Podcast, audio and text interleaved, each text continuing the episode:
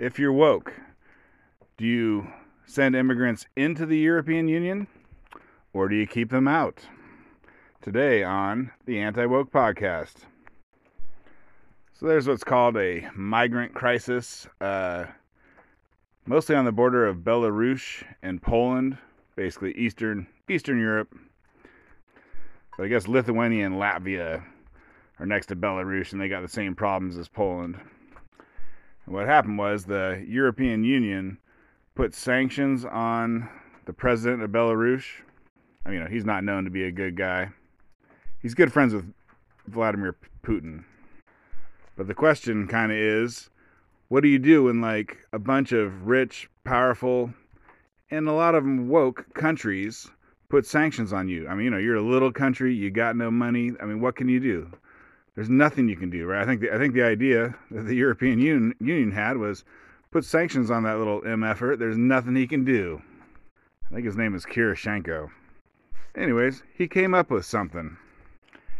He started flying in um, black and brown people from the Middle East and North Africa and Africa, and taking them to the border between Belarus and Poland, and saying, "There you go, guy. You know, there you go, immigrants," because Poland is part of the European Union. So, like, you, you know, you get on that side of the border, you're set. You know, if you're in the European Union, you can move freely amongst it.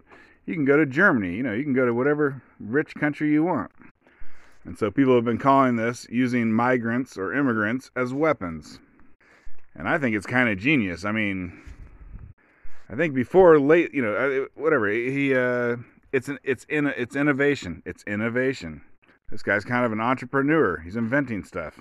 Because I think previously, sometimes people would let migrants go through their um, country and just let them go through. But I don't think anyone's ever said, fly a whole bunch of migrants in. Okay, so what they do is they, like they've gone to Iraq, I think Syria, a few other places, and they've they've given them visas. They've given them Belarusian visas, so makes them a little bit, makes them legal in Bel- Belarus, sort of.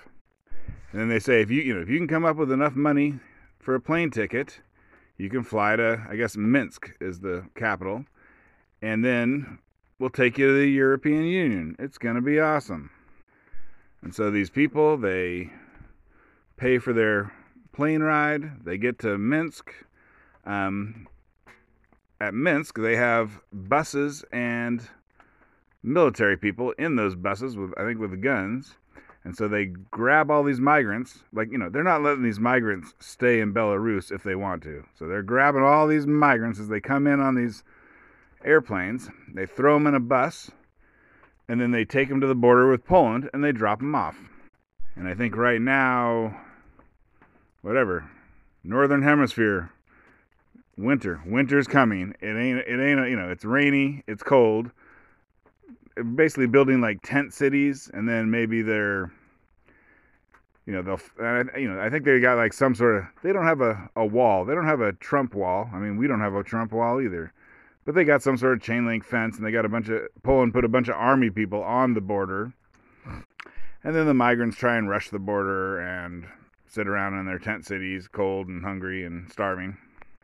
But so the politics of it is kind of funny because, like, the European Union is supporting Poland. Poland right now has a guy who's, you know, if you're woke, you consider him right-wing. So the European Union, they don't love this guy, but he doesn't, you know, he knows that, uh, I mean, here would be, here's what would be the most hilarious thing, is if the Polish guy let all those immigrants through, you know, got buses, put them on buses, and then took them over to their border with Germany. Germany has the most power, and they make the European Union woke just by having the most power, because they are super woke. But anyways, currently this right-wing guy in Poland that normally the wokesters don't like, he's saying he's he's not letting them through, so he's got his army out there, and he's got his barbed wire or whatever, and he's trying to keep them back. And the European Union is supporting him, because they don't really want a whole bunch of people from Iraq brought in. So you can look up more of the facts. But it just brings up this interesting idea of using immigrants as weapons. Like, if you're a small country, what can you do to a big country? The answer until this idea came up, was absolutely nothing. And the United States is still pushing Russia around, and Russia's a pretty big country. But the thing is, is if, if the big country is, you know, if they don't, whatever, if they think they're racist, you know, what is it? It's all this woke stuff. If a big, rich country thinks they're racist, then they think they got to take in immigrants. You know, they did, maybe they did some col- colonial stuff in that country in the past. Now, the issue with immigrants is that they don't usually make the country better. I mean, people will say that they make the country better. I mean, it depends on what you mean. Like in America, if you're rich, immigrants make the country better. But I think over in Europe, immigrants, you know, like Muslim immigrants, don't really make the countries better in any way. Like, you know, the the Syrian doctors, they left five years ago. They already moved over there. So now you're getting the, whatever, the Syrian ditch diggers. And you don't really need a Syrian ditch digger who beats his wife and, you know, doesn't want to send his daughter to school because of whatever. And then maybe you have a law in your country that no one can be homeless, and now you got to pay for a house for every refugee or whatever. Basically, just economically, you know, maybe over a period of a hundred years or multiple generations, these immigrants will pay for themselves. But right off the bat, they just they just cost a ton of money. Like, you know, basically you got parents who don't work, so they don't pay for the kids. And the kids need to have need to be educated. So now, you know, all of a sudden you're just paying for kids to be educated. And, you know, and that does pay off later, like like to the tune of fifty years later. So if you're a little country that just happens to be on the border of the big powerful countries that you don't like, you can do this. You can just send immigrants over. And then basically those countries have laws that say they can't necessarily turn them back. In fact, it is illegal. What Poland is doing is illegal under, I think, international law and probably European Union law. They, the law is they have to let them in and see if they're um, meet refugee status. Now, they're not letting them in. And the, anyways, I think you get the idea. So basically, if you got, you know, you don't have no nukes, you ain't got no money, you can't put sanctions on no one, just send a ton of immigrants their way. And it doesn't even really cost you anything. I mean, you know, what's what does it cost to do a bus from the airport to the border? Uh, I think those countries are small, so that's pretty cheap. And the immigrants can come up with the money for the airplane ticket, so you don't even have to do that. Okay, so I'm already anti-woke. I'm already politi- politically incorrect.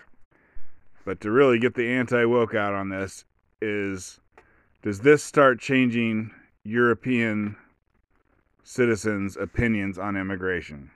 And I think they kind of been changing their minds already. I mean, you know, immigrants have astronomically higher ra- uh, rates of rape, for instance. Now, the media over there lies to the citizens and says, you know, doesn't cover that stuff. They're like, there was a rape, and it was a white man. And then, you know, ten rapes by Muslim immig- immigrants, and they don't mention them. You know, whatever. Same old stuff they do here. But it just kind of keeps it in the front of people's minds, and uh we'll see how people feel about it. I mean, you know, do you want to live in the midst of a bunch of immigrants? I know in America, black people don't want to live in the midst of a bunch of immigrants, but too bad for them, because we let them in and they couldn't fight back. You know, Compton, I think Watts, like those are Hispanic now. And I'll say something a little bit more about, uh, so Germany let in one million Syrians, I don't know, roughly about five years ago, five, ten years ago. These numbers, I'm just making them up off the top of my head. But uh, I think Germany has maybe eighty million people. So letting in one million Syrians, it seemed like a big deal. Like, that's a lot of, whatever. They let in a lot of immigrants. And I think, like, the first million Syrians were pretty educated. Like, Syria was not actually a bad country when their whole country went to crap during the Arab Spring. So I think Germany was like, hey, we need young people. We need, doc, you know, we need young people, we need doctors, and so they let in a million Syrians, and I think they fit the bill. They weren't, they weren't like crazy jihadists. They haven't had a whole bunch of terrorism in Germany since. I think it worked out good for them. But so a million seems like a lot, but I think, like, you know, in comparison, America's uh, about four times as many people as Germany, and so, you know, we probably let in two million immigrants a year. I mean, it depends on the year. I think this year is going to be like three million. But so basically woke people around the world applauded Germany letting in those one million Syrians. And uh, compared to what America does, I mean, basically we do that, you know, we do that every two years. Every two years we do what they did.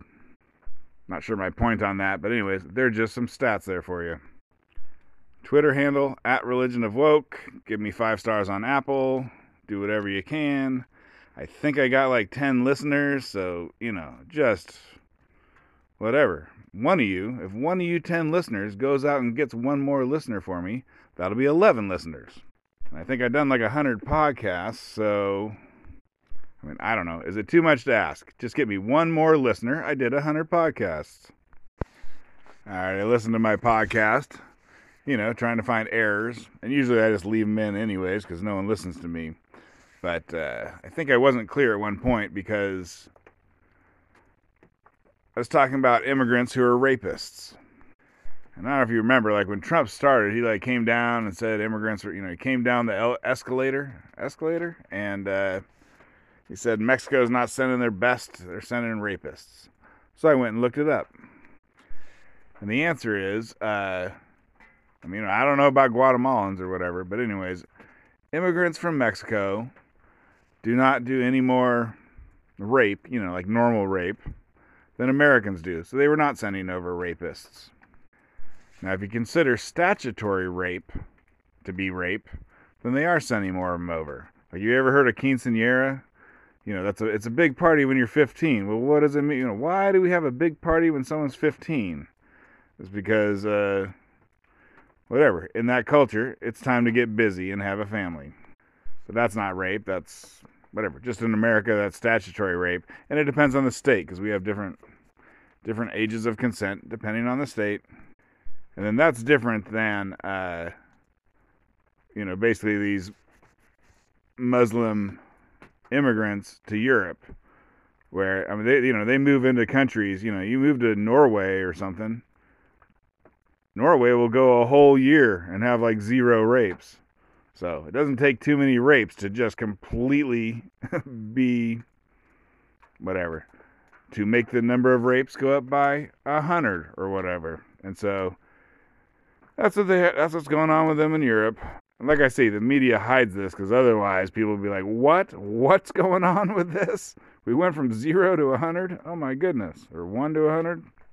Makes you think. I think there was a woman, I think it was Germany, I don't know, anyways, it was Germany or somewhere even more woke, and I think it was on a train, and a woman, whatever, she was raped by an immigrant, and then she was like, well, you know, that immigrant had a hard time, you know, they had a bad life in whatever country that they grew up in, they had a hard time moving over to this nice European country, they shouldn't be blamed at all. So I really think that, that woman should get the, like the, the Wokest of the Year award.